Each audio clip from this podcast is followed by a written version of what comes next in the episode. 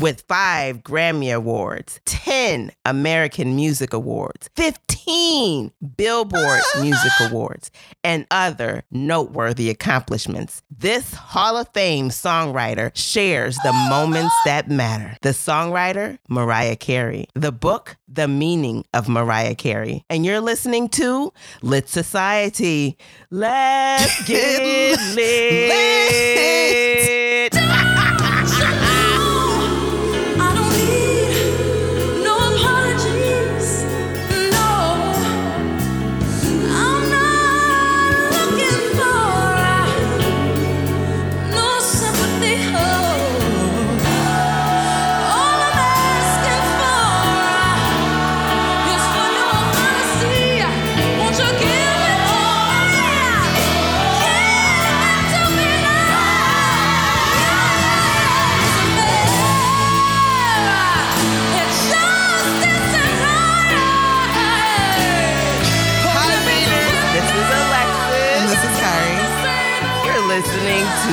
Society, a show about books and drama. This is the last episode of the year slash season.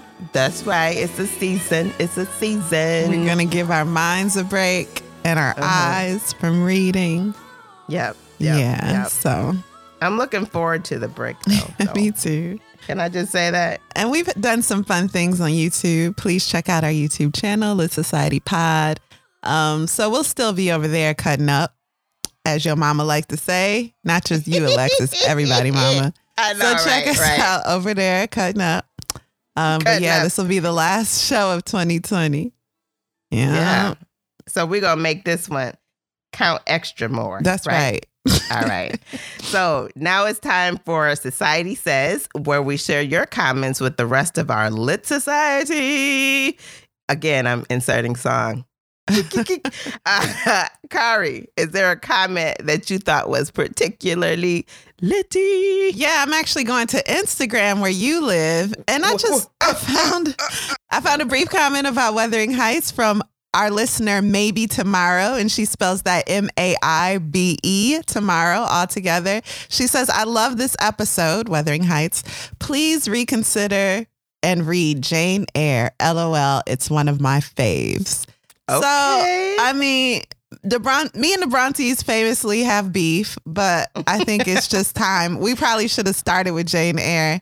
And since we're reminiscing on this episode, I was just repeat if you don't know, readers, our first episode was to be Villette. wait, wait. Did we ever tell them that? Be true? Yeah, I Oh, think we talked I about it know. a few times. It was so bad we didn't release it. And it wasn't bad because it was our first. It's just a bad book. And we decided if this is our first our first episode, people will never listen to our show. So uh the Brontes almost didn't allow Lit Society to happen.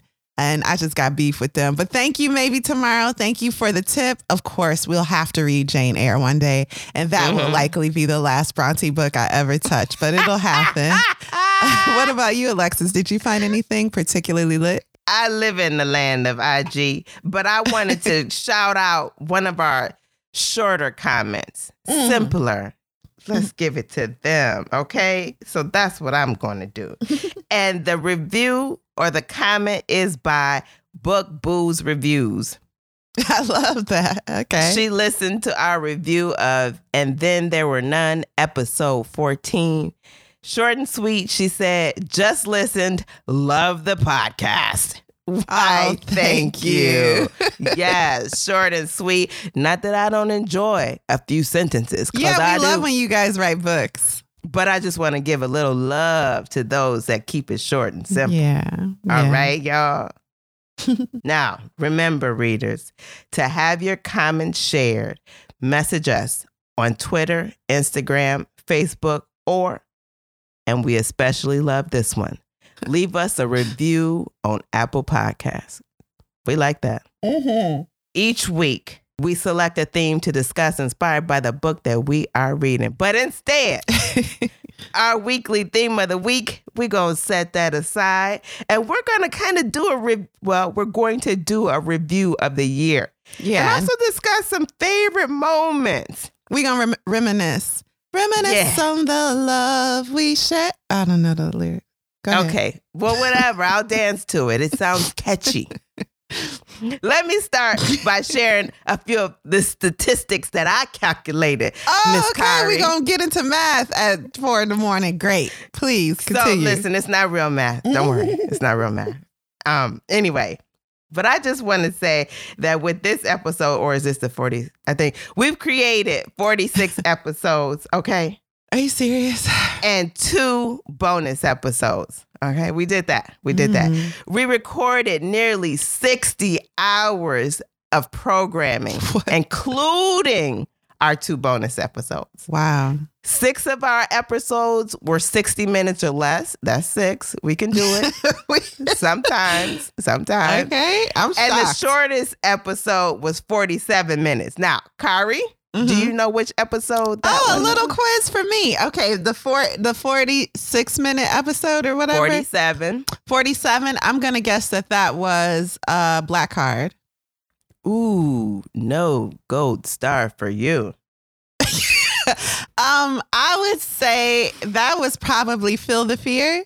Yes, you finally got it right, and I allow it. That is, that is, that is. You're right. You're right. That was episode 11. Feel the fear and do it anyway. And that is a listener favorite. I have to say, when you put that on the list, I just got a little bit of bias about self help books.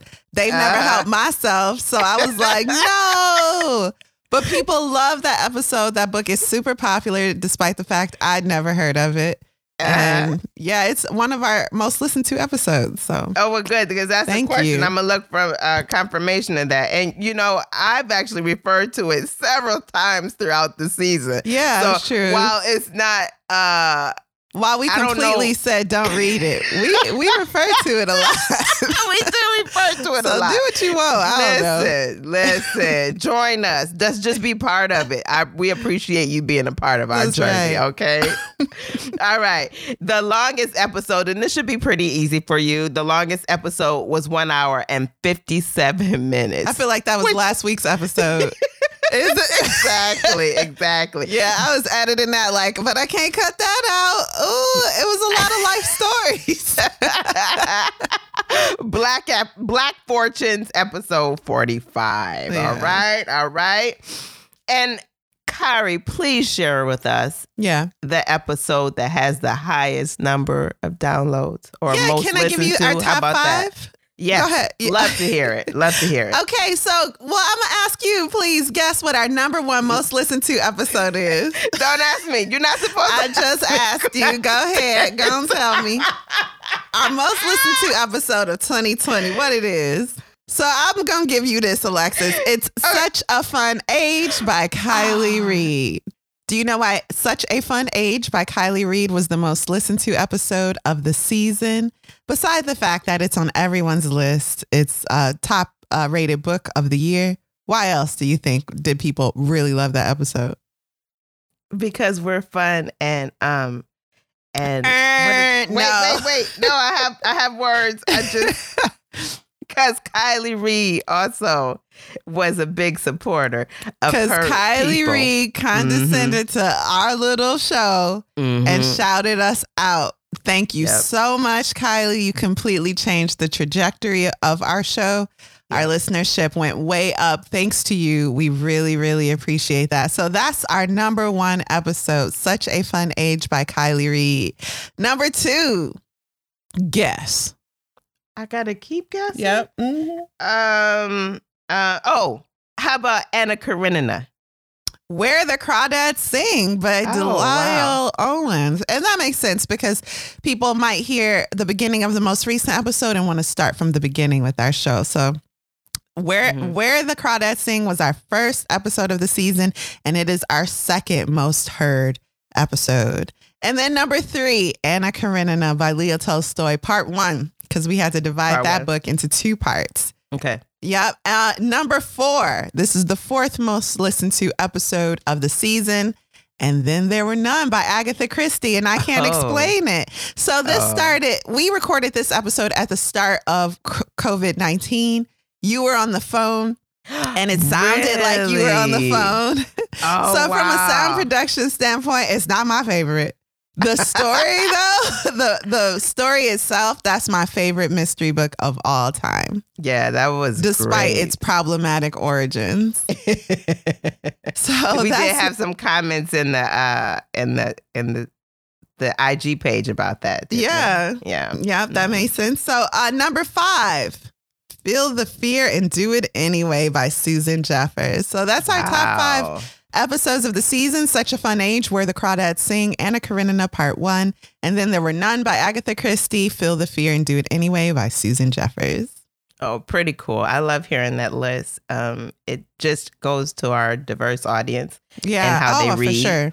Yeah, Mhm. hmm I think so. I love that. Well, let's move away from our little wonderful tidbits of statistics. and I'm going to ask you a few questions, Kari, about our, you know, our season. I love your Mariah like dramatics right now. Okay. Okay, I have to give it all. what did you learn from reading and listening or listening um, to a book a week?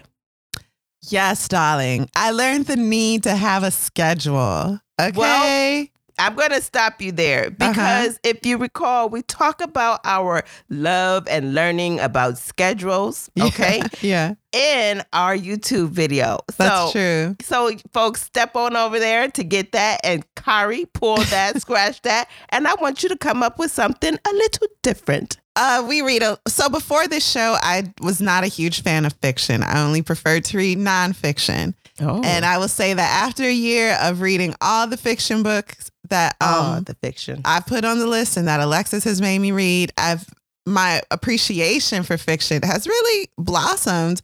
Um, I've made some strides in my own book, which is fiction because my real life story is not very interesting. And I think that was very much inspired by all the fiction we've been reading. So I learned to change my tune. Um, you know, fiction. Don't be biased. What about you? Okay. You know, I really love that. And I love hearing that shout out about um your book. Mm-hmm. Oh, I like to hear that. Yeah, Mhm. even if it's just me and you reading it for this show. and we It's will. coming and we along. will. Okay. and we will.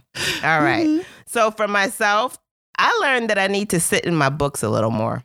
Mm. You know, understand the world of my character that my characters live in. I think I need to dive in a little more because I'm a reader that takes words and thoughts at face value. That's what I Sula do. is a great example of that. Uh-huh. And I'm not I'm not a read between the lines. Sula, y'all. Alexis was like, person. "This book is great." I was like, "Yes, it is. it's Sula crazy." Okay, go ahead. yeah, I'm I'm definitely not a read between the lines kind of person. I like words to be said. Just say them and um mean what you say and say what you mean because that's all I understand. You're a fan of the literal, yes, I am. Very, very, very. Okay, second and question. that's why you thought Anna Karenina should have ended at the train. Yeah. Mm-hmm. But no. okay. is um is there a character that we read about this year that you connected with, or maybe they pop up in your mind often? Who's the standout character of the year? Mm, Anna. so yeah, sorry, it's Anna for sure. Anna Karenina. I hope I don't connect with her, but I think about her often. I think she was very well rounded connect with her. character. No. Um, and but the decision she made, although it couldn't be me, I see that people making those decisions, and um, I mean, it's just real, real. I, I felt like her thought process was very mm, relatable. So, yeah, Anna was a character that stuck with me. Also, um, I'll have to say, oh, we read something. You know, Tara Westover, I think about a lot too from our educated episode. Um, Mhm. I think about the holes that I perceive in her story and then some of the um, truths that were likely omitted. Uh, not to detract at all from what I believe is a very true telling of her upbringing. Um, but just letting us into that world, I've I've really uh, masticated over everything she's given us over and over again um, in my mind. So uh, I would have to say Tara. Yeah, I'm always thinking like, did that happen? Because if that happened, how did this happen? But yeah, that totally could have happened, and that just makes it even more crazy. yeah, her story was So- indeed crazy. Yeah, oh, I hate to say crazy, right? That's judgy. Is it? It's Mm. just like I have no we just word. can't believe it. It's that's all we're saying. yeah, we can't believe that story. It's just Yeah. so shocking. We cannot imagine those things happening. So that's Yeah. why we say um crazy. But Mm-hmm. yeah. What about you? Good. I like that. I like that. Um, I gotta say, mine's. I don't have just one. Okay, so Mhm. but mine isn't a particular character, but the author of author of the stories in Men We Reaped. Oh, Jesmyn Ward. Yeah. Um. So her stories were just such what were like a photograph of a time in my life, and I, I just Mhm. really um felt that and resonated with it. It just kind of like relived those experiences as I was um reading. Um, not that any of those were experiences of mine, but they were um relatable to things that did occur in life for me. Mhm. So I thought about that. And then um Anne Frank. Anne Frank always Oh, takes me back to my teenage years and the feelings that you have. And um so yeah, those are Anne Frank has always been a favorite of mine. Mhm. It's just um yeah, it really takes me back to my teenage Thank you for years. getting me to read that for the first time. Well, I still can't believe you've never read that before. But then I remembered It's that I had a. Jewish teacher. Not that any no one else would have recommended it, but I think that's why we read it. And so Mhm. I appreciate that. Yeah. Okay, well, thanks. Thanks. I have another question. what is your favorite quote from a book? Happy families are all alike. Every unhappy family is unhappy in its own way. Not necessarily true, but very striking. Oh, you know what? Scratch that. That's not true. This is my favorite uh, quote from any book we've read this year. Okay. It is a truth universally acknowledged that a single man in possession of a good fortune must be in want of a wife. that is that is the feeling for a lot of men and women when they see a wealthy man that's single, he must want a wife. You know what? That is like perfect. I forgot about that, but I absolutely remember loving that quote. yeah, It's that's like- Pride and Prejudice by Jane Mhm. Austen. Yes, I love that quote. It- What that about- one and Yeah. Happy Families, both love Yeah. them. Love them both. I remember Anne Frank said, I don't think about all the misery, but about the beauty that still remains. And so that is like one quote that I really enjoy. Mm, yeah, I love that too. Okay. And final question. this is a bonus question, but I know you're quick on the heels. if you had to write a book about the year 2020, what would it be titled? It would be titled Calamity and Dog Hair. because I don't have a dog, but just that feeling, a house covered in regret and dog hair. That's it's just nasty. It's like, why don't anybody clean this up? I see the solution. How come y'all can't see the solution? Make the solution oh, happen. wow, wow. Um, but that's already a title or a chapter in um, And Mariah that's Carey's okay. book. That's okay. That's okay. That's okay. You don't have to make it up um, fresh. You could piece stuff Oh, together. another one. Eating and drinking in isolation. Oh, I would like that title also. Okay. Do you have any favorite moments that you can share? Not episodes, not favorite books, Of course favorite I do. And and just one or two or you know, whatever you feel like sharing. My most favorite moment was at the beginning of one of my least favorite episodes because the book didn't really stick with me. And that's the self made episode. When I got to introduce a game called Who Said That? And put you on the spot, which is my favorite pastime. Seriously? That was great. Y'all, please go listen to the first 15 minutes of Self Made. It's a lot of fun. What about you, Alexis? Wow. Did you have a favorite moment from this year, from this show? I didn't see that coming. So I had several favorite moments, but I'm just gonna um pick some out. Oh wait, wait, wait! Also, uh, when we got to hang out for our uh, with our readers or listeners on YouTube in our Oh, yeah, um. BookTube newbie tag uh, episode of Oh, our BookTube channel. fun. So, yep, fun. go ahead. Okay. Let me hear what you got. so uh, I'm gonna say word by word, I really love it. I felt Mhm. both smart and dumb, and and I Yeah. that one is one of my um, favorite moments because I had an opportunity to announce to the world that I had created the word snane. I'm just gonna throw that out there. All right, that was a favorite moment, and then also. Um, the episode 19 confederacy of dunces where you were talking about mrs levy and trixie and you were laughing so hard. I still love that moment. So the laughter that you held on i mean you could not speak. It was the laughter that you have when you don't breathe. You just like I think I had to cut that out because I couldn't no ma'am get it together for no our show. ma'am no ma'am. It is in the episode. Oh, it is in the episode is wild, is it? yes it is absolutely in the episode. And then adulting um Oh the yeah. adulting theme um where you said stuff like my mom was going to make me a useless individual i never had pressure It's to true. be anything i always felt accepted as nothing yeah and uh, so just a lot of great moments that i remember from um and that's from Such a Fun Age by Kiley Reid. That episode. yeah that that's it so that's it a little bit of reminiscing for our final episode of the season Oh, And- fun. let's take a quick break before we jump into author and context, okay? Okay, let's do it.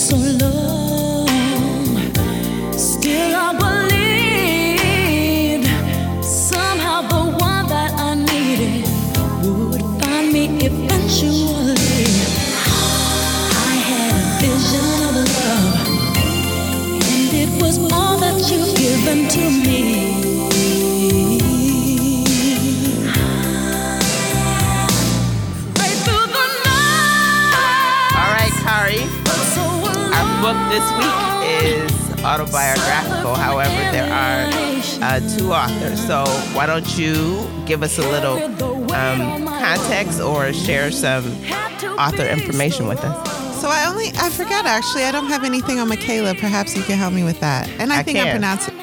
Okay, great. I hope I'm pronouncing her first name right. I really should have looked that up. Sorry about that. Okay, so who is Mariah Carey?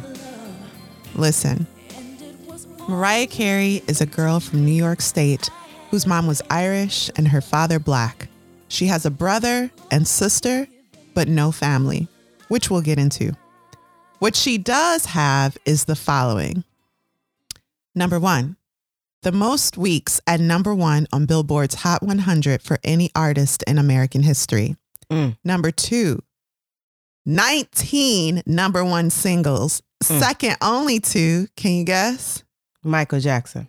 The Beatles, Oh, the Beatles. Mhm. which overrated, but that's another show.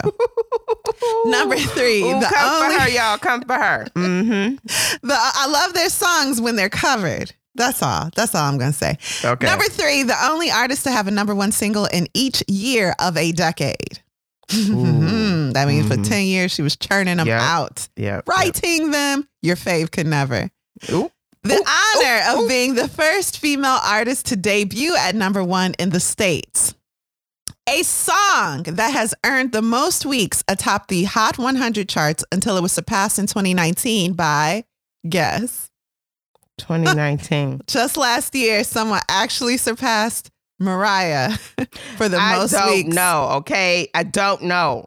Old Town Road. Oh yes, I do remember that. Oh, that yes, song is yes. a lot of fun. It is. It is. Five Grammy Awards, as you mentioned in our um, in our intro. Listen, we 19 World Music Awards. About the statistics this this this episode. This Okay, we just churning them out.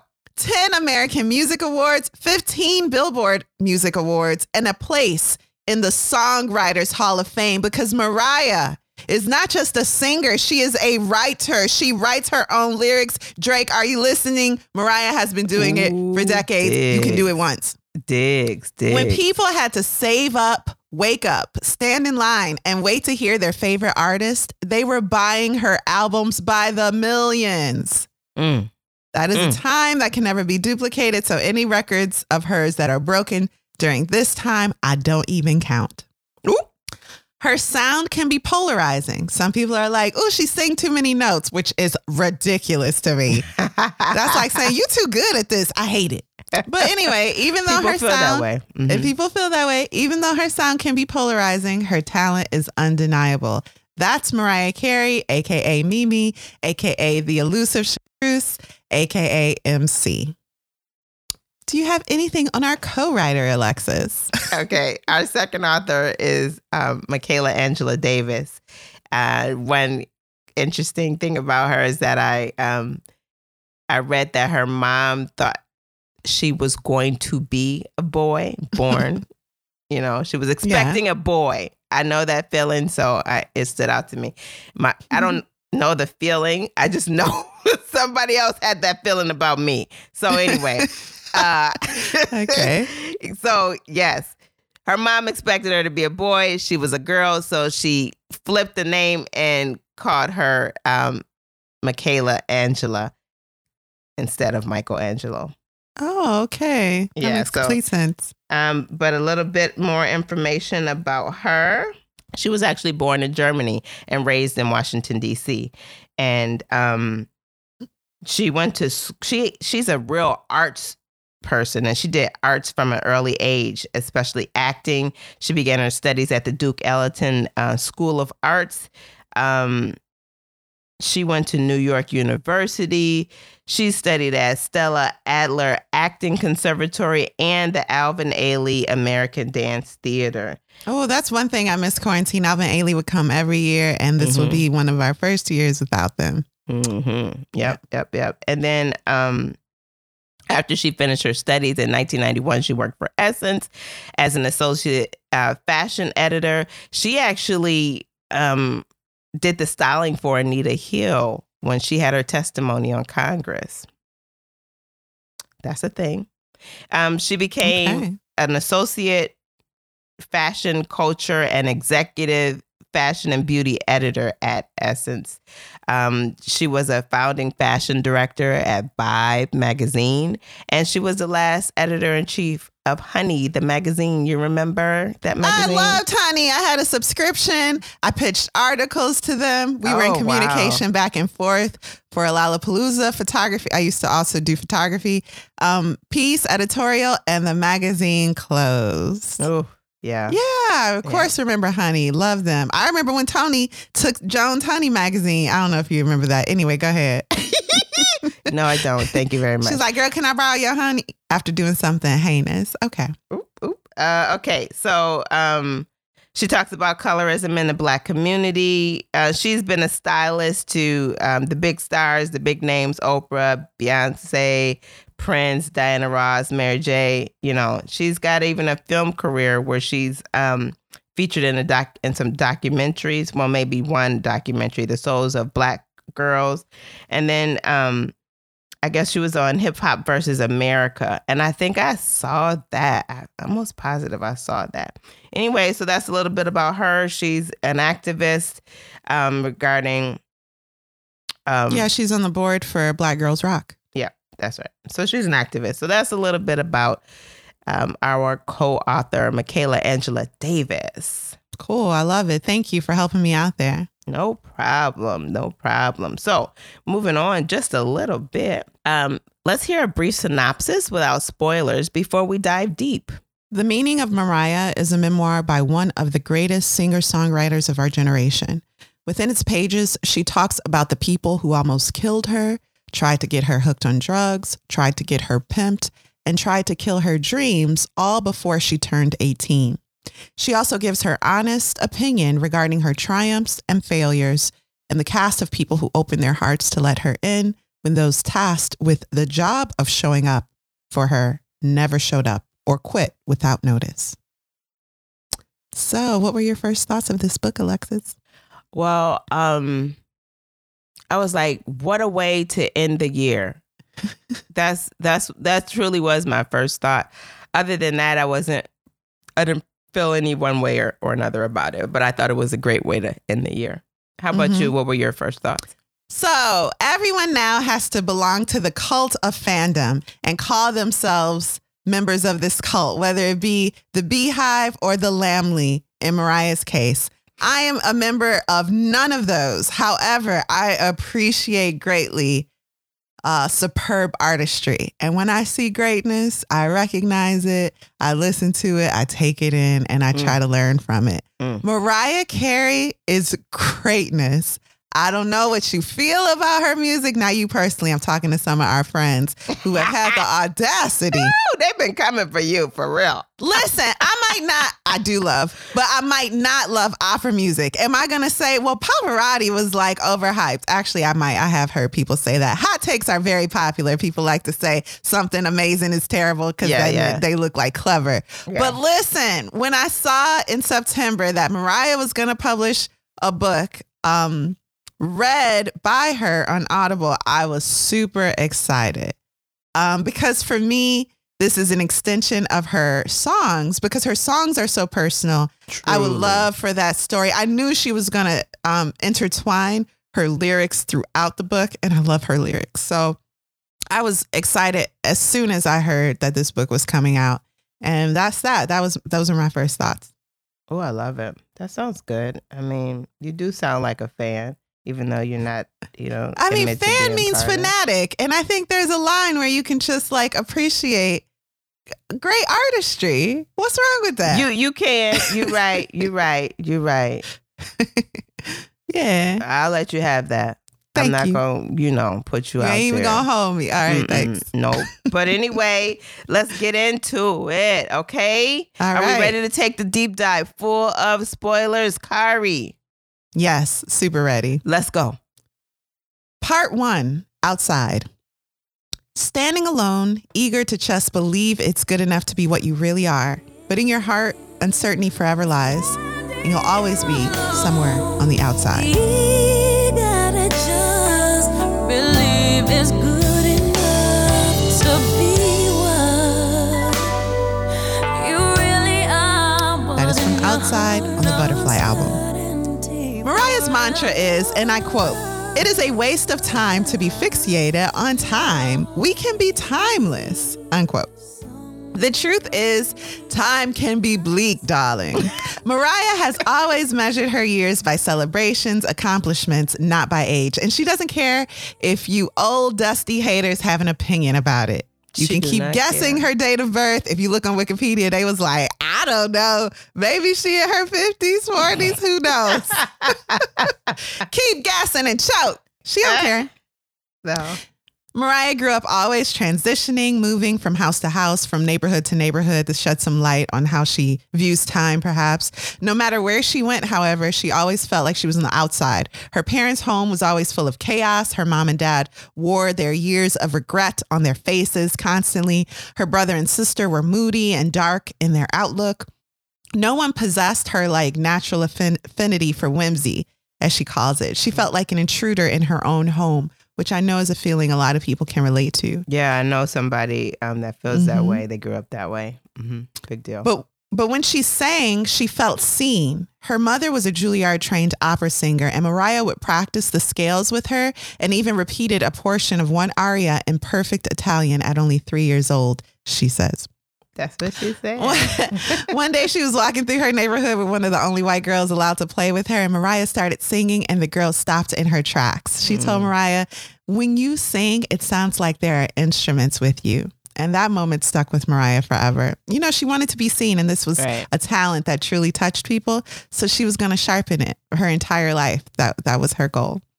Let's meet Mariah's family, or at least who she remembers them to be during her childhood. Number one, uh, well, I'll give you an overview. Mariah's brother was violent and mentally unwell, according to Mariah. One day he pushed her mother against the wall so hard that her mom fell to the ground unconscious. He ran out the door, and little baby Mariah called one of the only numbers she had memorized, a friend of her mom. Soon the friend arrived with officers. Her mom came too. One of the officers looked at Mariah and said aloud, If this child makes it, it will be a miracle. From that moment on, Mm. Mariah thought of herself as a miracle. you know? Aw. And throughout the book, that's kind of a theme. She calls it an affinity for whimsy. Um, she has this Mhm. childlike innocence she's trying to preserve to get over uh, and find success past whatever pain that might, um, you know, she might face in life. Um, so let's start with her father. He was mistreated often. During his military service, a white woman even claimed that she'd been raped by a black man, and he was thrown into prison on the base with no explanation, no trial. When he was released, he was provided again with no apology, no explanation. This was just one of the dehumanizing moments he was forced to endure in his life. Uh, Mariah's mother had to enter their home before him for their safety and like walked in front of him in their neighborhood for the same reason. Mariah thinks, what did this do to the psyche of a man who was supposed to be the head of his household? Right. Perhaps being forced to live under the microscope of society made him also a perfectionist because when they brought home A's, he sometimes be like, well, where the plus? Okay. you can always do better. I believe in that mantra. I believe Well, in that mantra. he expected the best from his children, and they all let him down in their own way, honestly, including Mariah. hmm Number two, her mother was from Springfield, Illinois. It was infamous for its deeply instilled racism. KKK leaders held political office, dictating the moral compass of her mother's community. Um, her mom was Irish, and her mom's father died when she was young.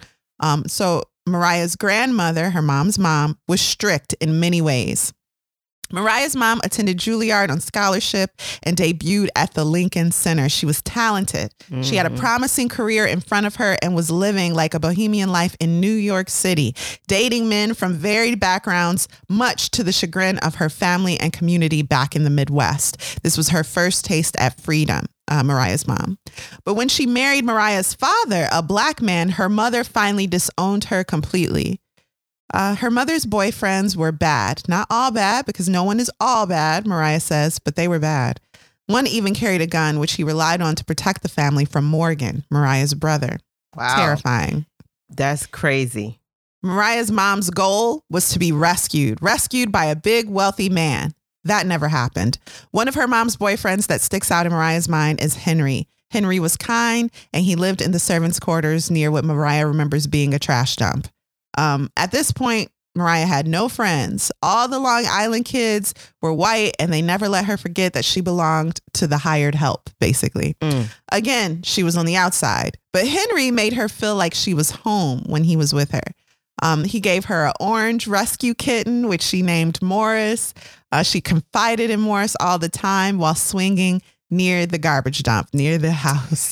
Um.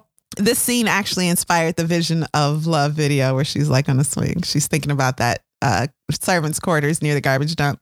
Anyway, Henry even paid for her second year at summer camp. He was invested in her happiness and it seems the happiness of her family. Family, uh, but Henry had a dark side. Mm. Henry was a black Vietnam veteran and was severely damaged by the consequences of both of those identities. I suspect he suffered from post traumatic stress disorder, PTSD. And even as a kid, I was aware of his occasional psychedelic drug use. I believe the fallout from his experiences of war and racism was the root cause of why he and my mother broke up. One day, near the end of my third grade school year, I got home and my mother was up in arms.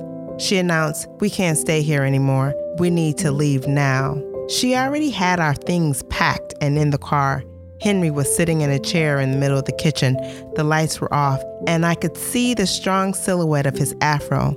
He was holding a long double barrel shotgun in one of his hands, staring down at the white linoleum floor. He said very calmly, You're not leaving me. I'm not going to let you guys leave. He never raised his head or voice and seemed to be in a kind of trance like state. I'm not going to let you guys go, he said.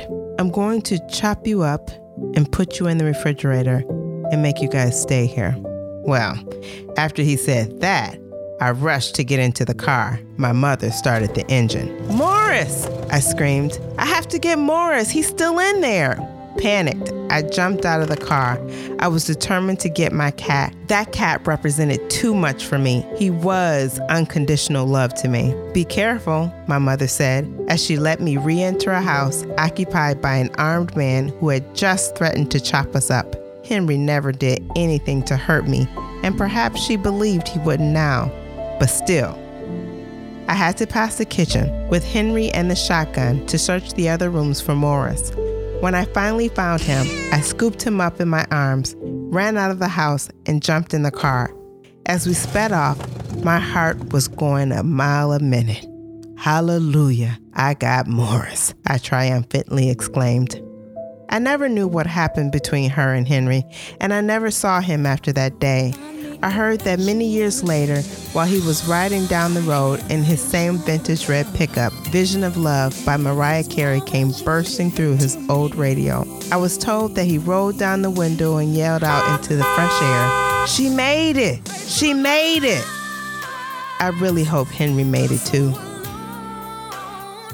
Mariah developed a taste for the finer things while living near poverty when her mother would occasionally save up money to take them for dinner downtown. Mariah would look at the skyline and promised herself that it would one day be the view from her window from the window of her home. From the rooftop of her downtown Manhattan penthouse, it is her view. I don't know if she still has that penthouse, but had an amazing view. Mariah's own mother has never been a typical mother. One day, while alone in the car together, Mariah's mom started singing Rockwell's Somebody's Watching Me. and she sang the chorus, Michael Jackson's part in opera style. Somebody's watching me. and Mariah I turned to the love window to laugh, as children oft do to their parents. Oh, her mama took that really hard. She took it as a threat Mm-hmm. and told Mariah, You'd be fortunate to ever have even half of the talent I possess. Wow. Yeah. So years later, while Pavarotti sang Hero in Italy with Mariah on stage, Mariah's mother was in attendance. Mm, shade. Before Mariah was born, the quartet of her mother, father, brother, and sister were formed. You know, they were this nuclear family of four. right. Um, and it started with a marriage that occurred two years before Loving versus Virginia. Listen, it used to be illegal to marry for black people to marry white people and white people to marry black people. They got married during that time when it was illegal. Her sister, Mariah believes, was damaged by what she saw from inside the family and the pains forced on them by those on the outside. So, all the hatred that they received for being an interracial family had its effect on the children. Mariah has only one memory of them all eating together, ever. The threat of violence from her father hung in the air during that moment. After several violent encounters, including the police, by court order, Mariah's brother and father could not live in the same house when he was still a minor. Mariah was taken by her mother, who made it clear that Mariah was her child and would never be victim to her father's temper. Morgan, the brother, too had to live with his mother, again by court order. That left Allison, Mariah's sister, scattered. She felt like a child thrown away. Uh, Allison did. It was as if her mother. mhm. her um she talked briefly that there is like a huge gap in their ages, didn't she? Mm, I know she's Mariah's the baby. I don't remember the gap though, Oh, okay. but um, it's significant because Mm-hmm. th- so Allison felt like the mom had chosen Mariah and Morgan over her. At 15, Allison got pregnant by a grown man. hmm And her father man. told her she could keep the child if she got married to the man. hmm She was married in the Philippines with her adult military enlisted groom. Okay. This man was in the military, stationed in the Philippines, and they sent 15 year old Allison, pregnant with his baby, to the Philippines to marry him. The bridal shower slash going away party for her sister confused Mariah. And Mariah was like, Well, I guess at 15 is the age when people expect to marry and have children. She committed herself to never becoming promiscuous ever. Note, this is a tragic case of child abuse. Whatever remained of her childhood, Allison left it behind in her father's home in the States while she went off to live with her predator husband in the Philippines. Okay.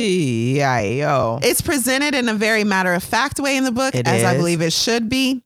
But let's just make it clear this is this is child abuse.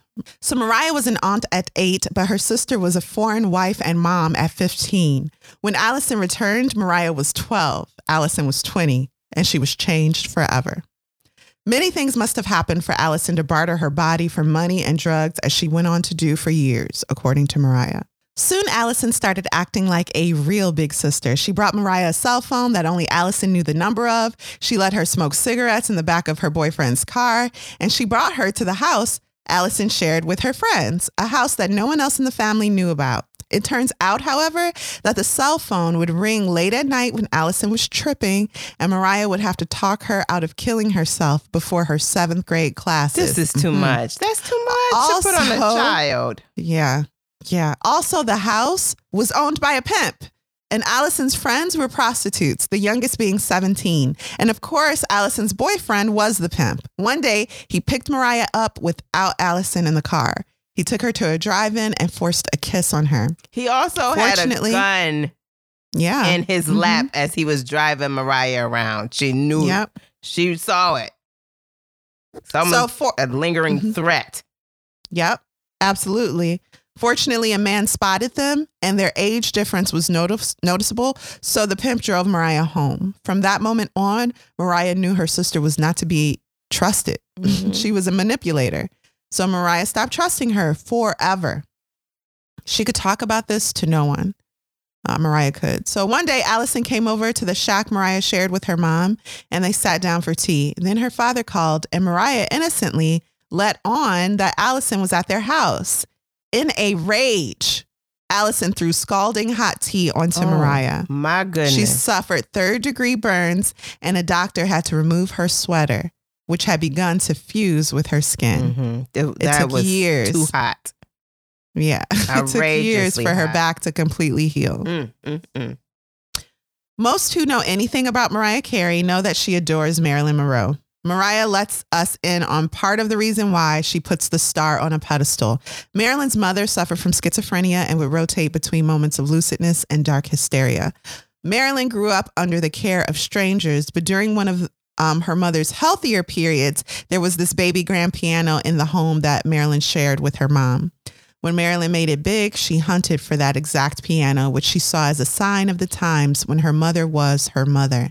That baby grand now rests in the home of Mariah Carey, an owner that appreciates its story. So she was first captivated by like Marilyn's glamorousness. And as she got Mhm. older and learned about her, she really identified with Marilyn's life and story. Mariah will never forget the moment she first saw Marilyn Monroe on television and Gentlemen Prefer Blondes. Great movie.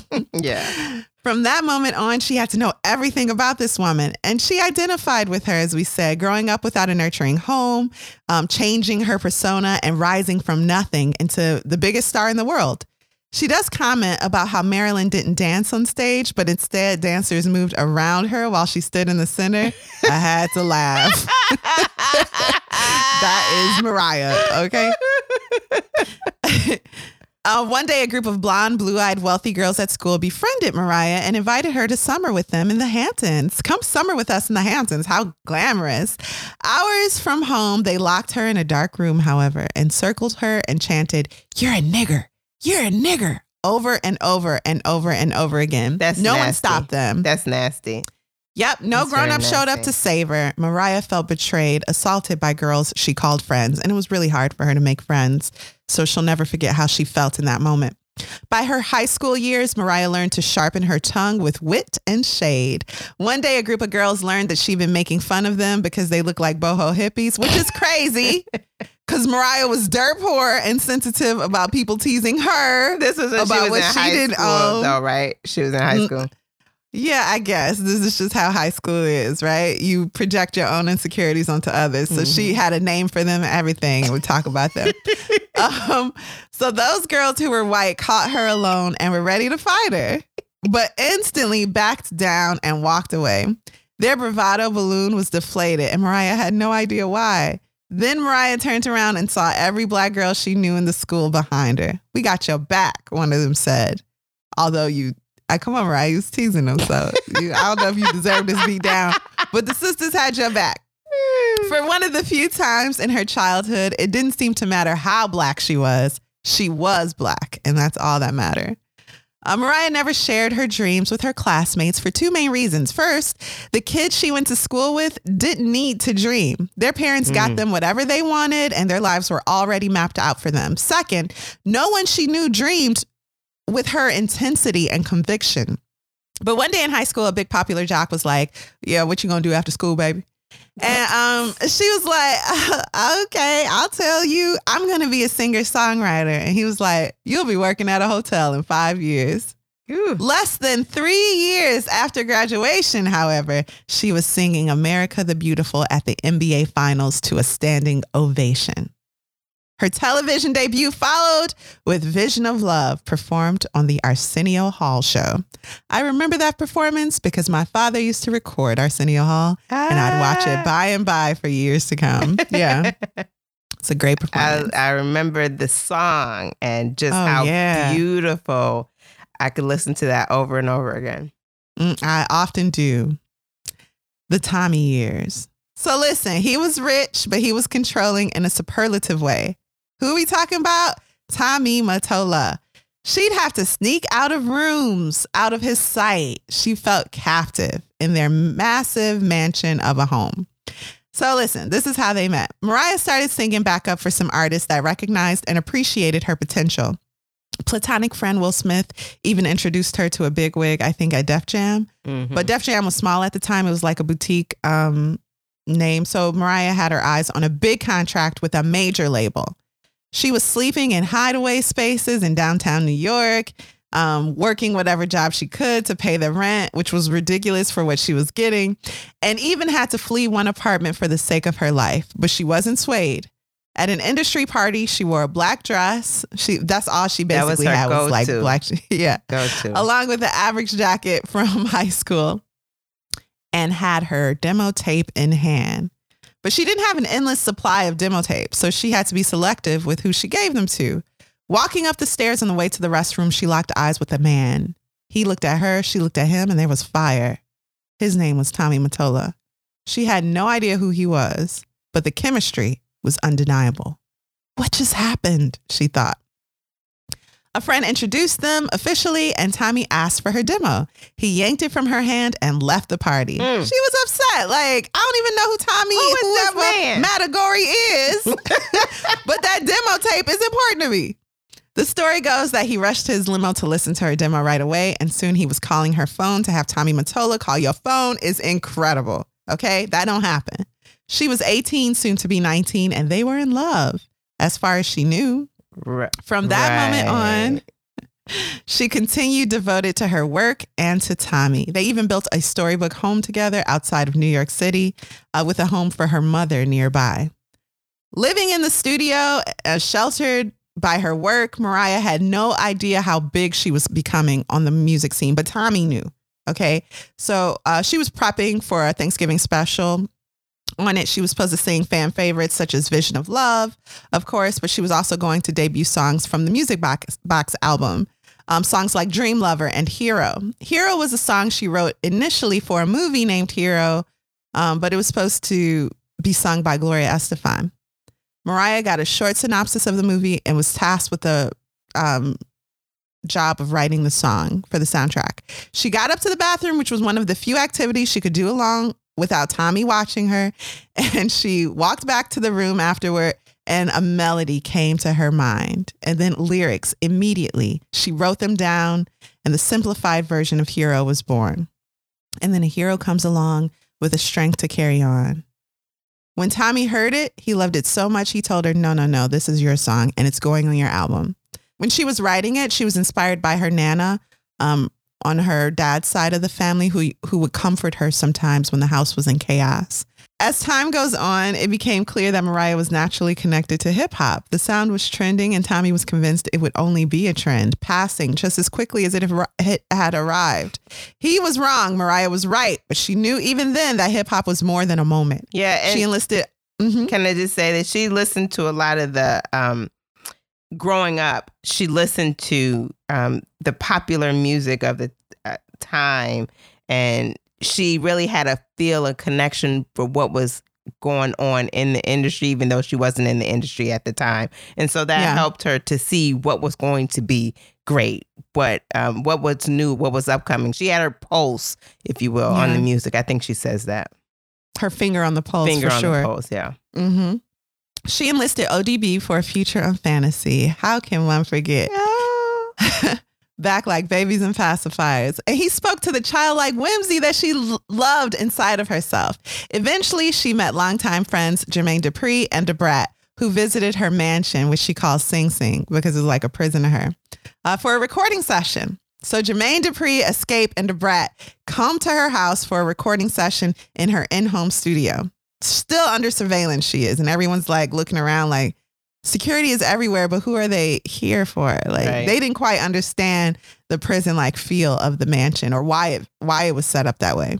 She connected instantly with Da Brat, and they snuck away to grab and eat French fries nearby. This was huge because Mariah was never to like leave Tommy's sight or the sight of security he entrusted to watch over her. She felt suffocated, and Da Brat was also childlike. Remember, Brat used to wear barrettes in her hair. Yep, yep. Of course, Mhm. she still do. So, Yeah. so they they um bonded over their love for their inner child instantly, and they decided to run away just for French fries. They were coming back. This was a huge mistake. The backlash was violent and immediate.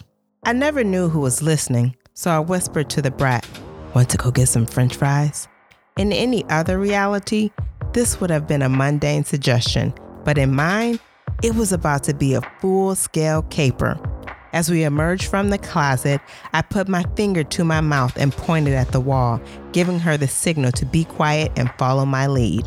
I chirped on about showing her around the rest of the property, then announced that I wanted to quickly show her the cars. We skipped along to the garage. Inside, there were a fleet of cars. Several of them were mine, most of which I never drove, in part because I was always being driven. I pointed at the black Mercedes convertible and told Brat to get in quickly. I always keep the keys inside the car, so in a matter of seconds, I had the engine going. I threw it into gear and we whipped around the cul de sac, then sped down the driveway and out onto the open road. Suddenly, there I was, flying down the street in my sports car with my new cool homegirl laughing deep and loud in the bright wintry afternoon sun. It was exhilarating. Brat and I had broken out of the big house. While we were out playing Black Thelma and Louise, Escape from Alcatraz was not planned so well back at the Storybook Manor. I understood that security was necessary, but why was it necessary for them all to be white with blue eyes and black guns? They were going berserk. Before we got the mile or so down the road to the Burger King, Brat's phone began to ring. I could hear JD yelling on the other end. Yo, Brat laughed into the phone and replied, I ain't driving, Mariah is. But JD was clearly upset. This ain't funny. He said, Tommy is bugging out. He got everybody running around looking for y'all. They got guns out. Brat shot back. Dang. We just going to get french fries, JD. If Mariah wants french fries, we getting french fries. She abruptly slammed her phone shut and we proceeded to Burger King. For the 20 or so minutes while Brat and I sat in the car eating those fries and cracking jokes, I reveled in the simple excitement of being young. I'll never forget it. Jermaine must have called every five minutes, begging us to come back. He went from being angry and annoyed to being nervous to being afraid. Brat was quickly realizing how serious our momentary escape had been. With every ring, she looked at me with increasing concern and sadness. We were really only a mile away, and people were panicking. She said something like, This ain't right. This is you, Mariah. Jermaine, Xscape, we all here because of you. You done sold millions of records. Girl, you live in a palace. You have everything. If you can't be free to go to Burger King when you want, you ain't got nothing. You need to get out of there. This time, she wasn't laughing. If Da Brat, a 19 year old female rapper from the West Side, is afraid for you, you know the situation has got to be dire, darling. When we pulled up to the property, there were more than 10 security personnel standing outside, preparing two large black SUVs to go on a search. They stopped me before I could get up the driveway to the garage, as if I was a fugitive crossing the border. I was promptly whisked back into the house and back into the studio, back into my tower, my jail. Eventually, Tommy suggested couples counseling to, to Mariah's surprise. Not to her surprise, he said it'd have to be with one of his therapists, one of his people. But in their sessions, the doctor didn't take sides and would make time to talk alone with Mariah. She told her, listen, this isn't normal. That's what the psychiatrist is saying, or the therapist. This isn't normal. You're expecting normal results from a very unnormal situation, reaffirming what Mariah already knew. The therapist eventually convinced Tommy to allow Mariah her own independence gradually. This was huge. This is crazy. Are we describing a marriage? But that's what it was. Apparently. Hmm. hmm Part two, the roof.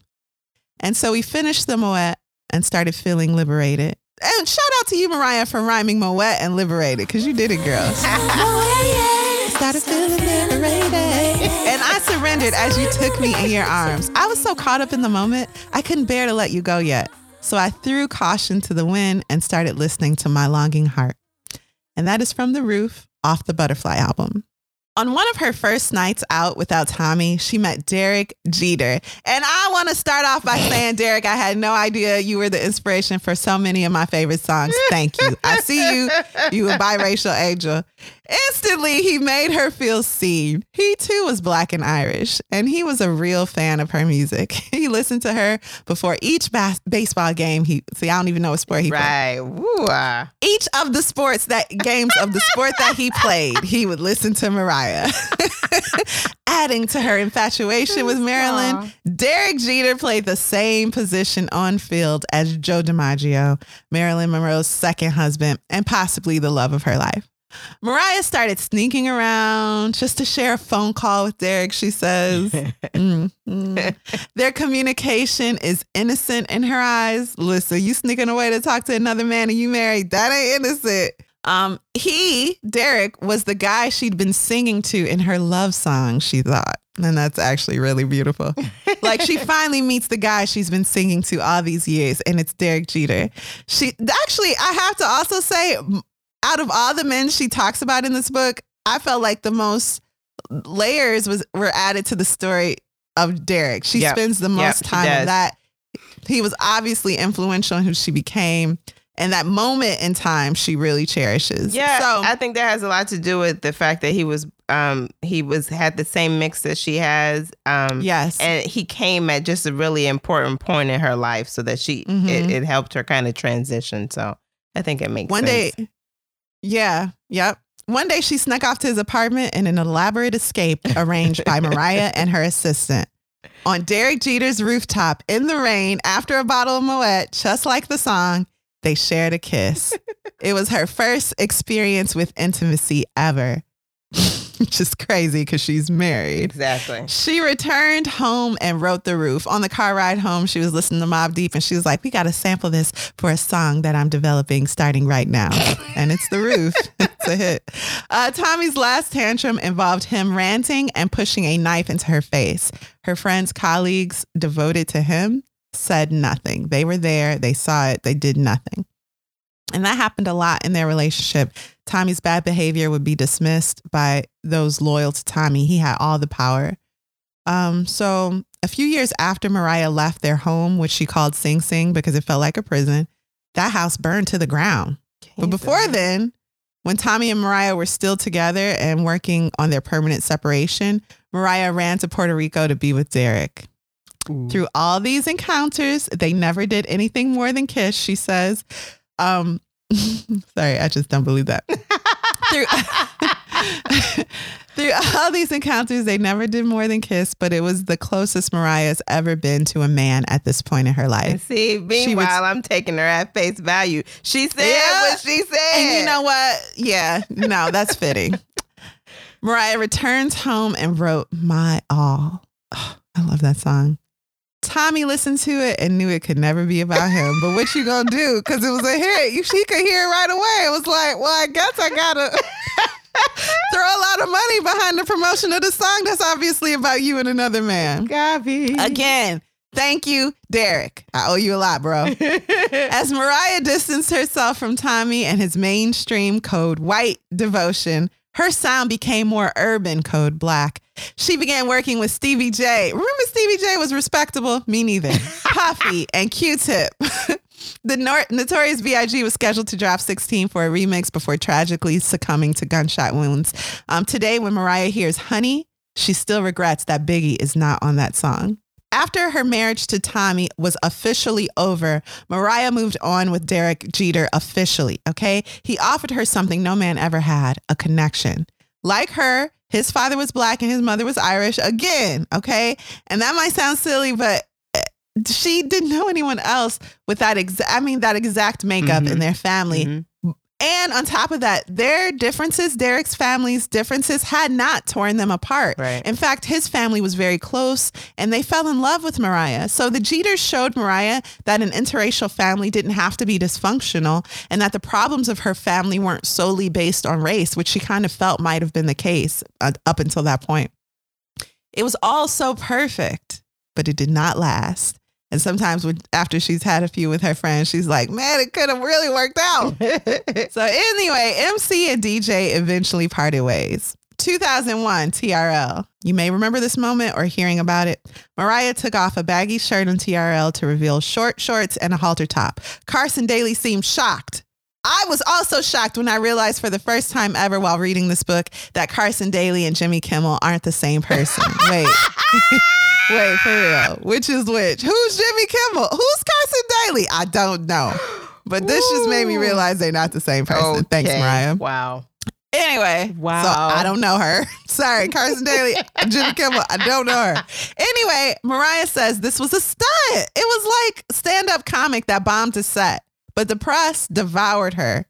When the Cinderella of Sony took a fall, the monster and the media ate her whole.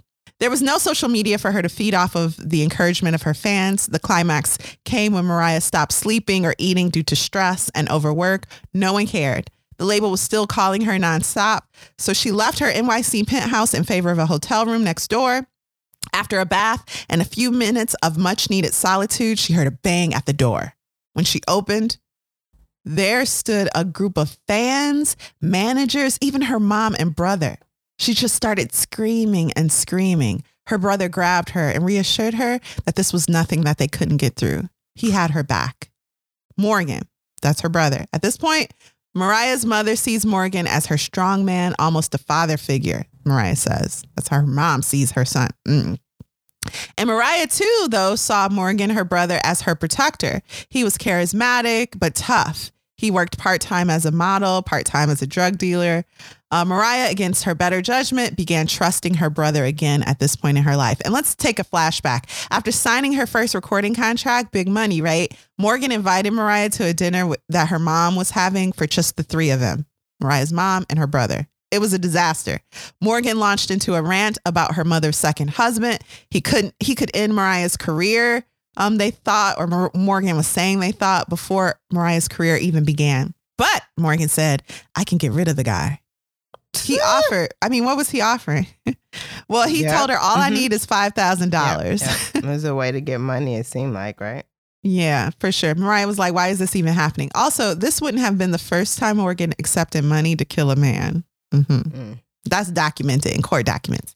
Mariah vowed to cut her family out of her life. They were toxic on the superlative level. So anyway, back to the moment. So at this point, when Mariah pushed was pushed to her limits by the media, her label, and her lack of sleep or food, she agreed to go to the house she purchased for her mother at her brother's suggestion.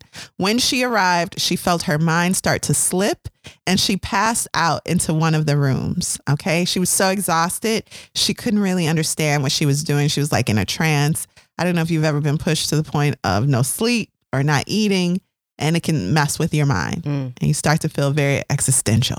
I don't know that. Anyway, um, so uh, what are you doing? They're calling for you. Her mother woke her up, demanding she go back to work. And Mariah didn't expect to be nurtured, but she didn't expect this. She went off on her mom for the first time ever, impersonating her theatrics um, and the way she always says, I did the best I could when referring to the way she brought up her children. Her mother was so insulted and incensed. incensed. Guess what she did, Alexis? Called the police. She called the popo on Mariah for mocking her in the house Mariah had bought her, for her, That sounds so waking her up when she fell asleep. Yeah. And this was the first time she fell asleep for the first time in days. So Mariah was like furious, uh, and her mom called the police. the police arrived quickly, as they tend to do in white, affluent neighborhoods. My mother opened the door. I heard an officer ask, Is there a problem, ma'am? Yes, we are having a problem, she replied, welcoming the two white policemen into the house. I could tell they kind of recognized me, though I was still in quite a state and looked it. I'd been passed out asleep for the first time in nearly a week. In a tumultuous, emotional whirlwind, I'd quickly put my hair into a bun. I had on leggings and a t shirt, as one would in one's home when one is trying to rest. I had somewhat pulled it together because that's what you do when there are police involved. But I didn't have on my superstar mask, which is how almost everyone knows me, except for the lambs, of course. Without all the wardrobe and glam, I did appear troubled, perhaps a little wild or unwell. Though the officers were technically in my house, their attention was directed toward my mother. She gave them an odd, knowing look, which felt like the equivalent of a secret society handshake, some sort of white woman in distress cop code. She had been defied, and I had dared to be belligerent. I was being aggressive toward her. I was scaring her, and they received her signal loud and clear. It was in their training. The code was in her culture. This was her world, her people, and her language. She had control. Even Mariah Carey couldn't compete with a nameless white woman in distress. Part three, our final part. I wish you well. Do good to those who curse you, pray for those who mistreat you. Psalm 129 2. They have greatly oppressed me from my youth, but they have not gained victory over me. And that's from I Wish You Well off the E equals MC squared album.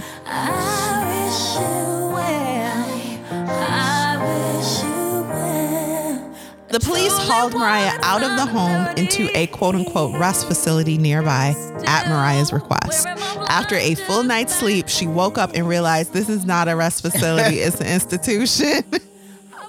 Oh, it that took was sad. days. It took days of red tape to successfully leave. Okay. Soon after, in search of a real spot escape, she fell into her brother's hands again. He was like, "Come to California, come to LA. I'll take you out to this spa." hmm So they got to the quote unquote spa in LA, the other side of the coast. Okay, far from her New York home, and Mariah was drugged heavily. Uh, also, when the Twin Towers came down September 11th, this is where she was. Uh, she was soon released to face her never ending schedule of events. Number one, the premiere of her movie, Glitter. Two, an event to benefit the families of those who died on 9 11, where she sang Hero. Finally, she made her way to a psychiatrist in upstate New York eventually. He put a name to everything she'd been experiencing. Um, she says it was soma- uh, somatization. Somatization is the um, true is when someone displays true medical symptoms with no discernible organic cause. She may always struggle with PTSD, she says. Um, the psychiatrist has helped her not to have any contact with her siblings and only interact with her mother through boundaries, which Mariah's created and, you know, has to uphold. I will add a footnote here. During this period, there is a People's Magazine cover um, saying "My battle with bipolar disorder," Mm. with featuring Mariah. She does not talk about that in this book. That is her choice. Um, moving on. There is a portion of about three years where she was with Luis Miguel. Let me just tell you, Black people created this sound that was like a little bit of rock before rock, and Elvis Presley um, made that sound mainstream by uh, whitewashing it. Years later, a very talented artist would come out of Mexico and they would call him the Spanish Elvis Presley. That man would date a black woman named Mariah Carey and tell her, You're not black though. I just found this all so ironic. His name is Luis Miguel. He's extremely talented. He is Luis Miguel. He's not the Spanish anything. He is Luis Miguel. Okay. He's also very cute at one time. and some of y'all might still think he's cute. Listen, he's it's Luis Miguel. Okay, so Mariah was like, "Yes, I will totally date Luis Miguel, even if he denies that I'm black, because he's Luis Miguel." Okay, and I think she made the right decision at this time in her life. They were together for some time, for years, but he was not the one. He was a moment. Um, soon after her father dies, um, she had some difficulty with that, of course. Um, but something good happened also to her, at least uh, on her path, the goals that she had lined up for herself. She met Lee Daniels, and he had a part for her in a movie he was creating um, from the book Precious or Push by Sapphire. Push. Yeah. The movie was movie called being Precious. Yeah. Yeah. Um, she also had VH1 Divas Live, where she did a tribute to Aretha.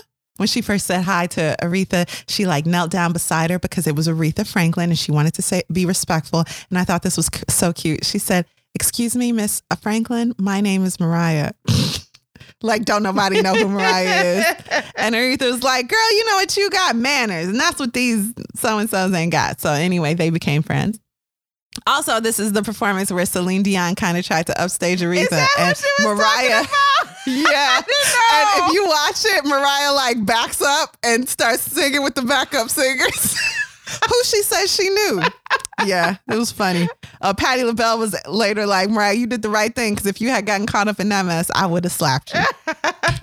and she looks at Patti LaBelle like a um like a mom, like a, a new mom. Anyway, a few good men. She has so much respect and admiration Yes. for Stevie Wonder, and she finally got to meet him, and the respect and admiration was um, mutual. So that's a, a man she, she's so proud to call a friend. Prince was the big brother she always needed. Uh, he gave her the gift of a Bible.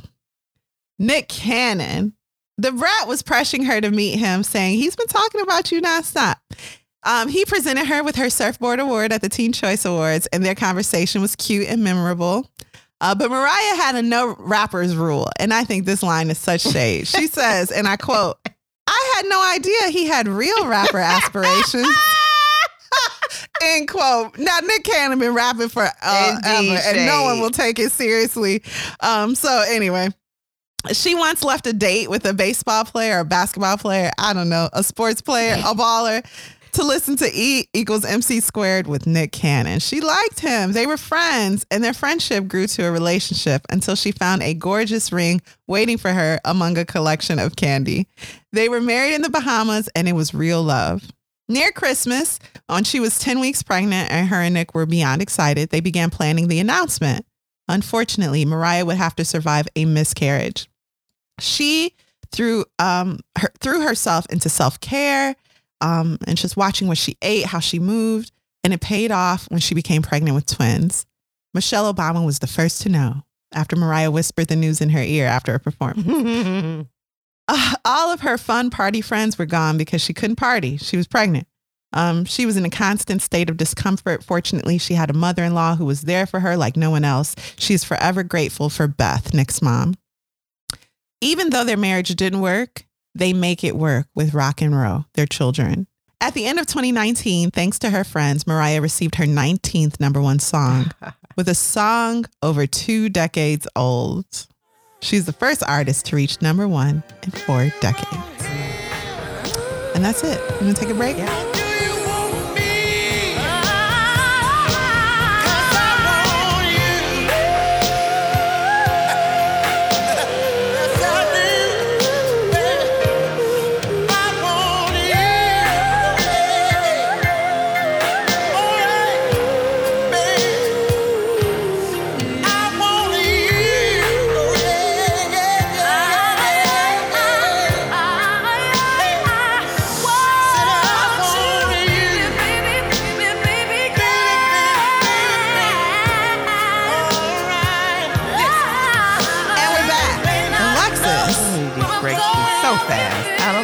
Okay, go ahead. have you found the meaning of Mariah Carey? What did you think about this? Uh, so I listened to it and I enjoyed listening to it. She has a lot of strong language in it. Um, I loved hearing a lot of her stories. So I'm not her biggest fan, Mm-hmm. but I am her. Um, I have purchased her CD, the one where she's in gold. Yeah. mhm. What's that one called? She's on gold on Butterfly, I think. She's on gold in number one. Oh, maybe it's Butterfly. Anyway, I, I there are songs of hers that as I was listening, I was getting excited. To, I was like, I remember that, and then I would go Yeah. watch the video, and it was just um, it was a fun listen to. I really Yeah. enjoy uh, listening to the book and hearing her path about her life story. I love the fact that she acknowledged that this was her side of the story. Other people may have saw those experiences and retell them very differently. Mm-hmm. I thought that was uh, great that she acknowledged that. I, sh- she shared what she wanted to share, and that was very clear and obvious. Um, Mhm. Because there are things I was like, well, what about this or what about that?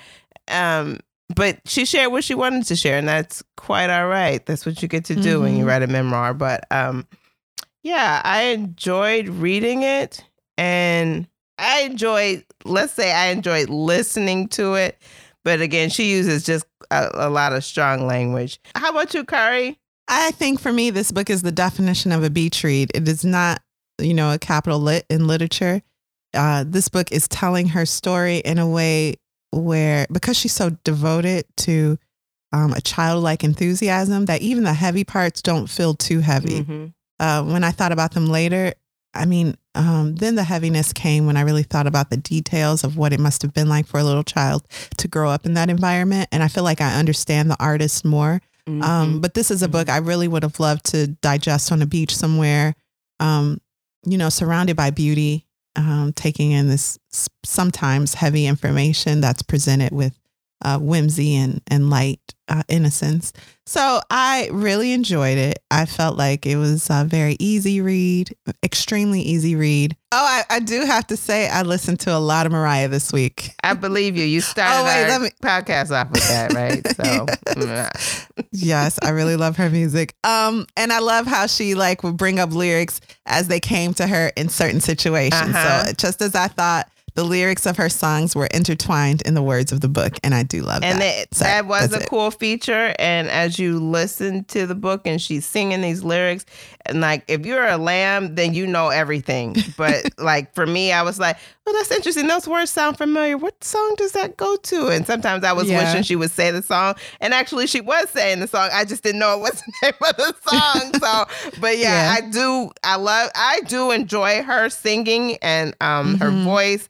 She's got a strong voice. Again, my one of her my favorites of hers was the um her first song. So I, I really love that. oh, Vision of Vision Love. of love. You know, we'd be at home. Emotions. Yeah. Be at home trying to get up there with her.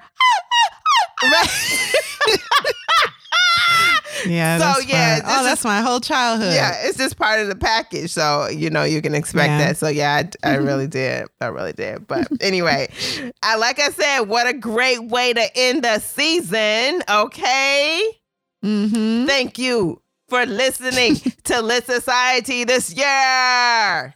We Thank you. Woo! The whole year. the whole Y'all year. the best. Yeah. We appreciate you readers following us on social media, listening to our show. Uh, we'll return from break January, you know, January. January is. Yeah. No, we should really announce when we're coming back. I'm going to say So January that?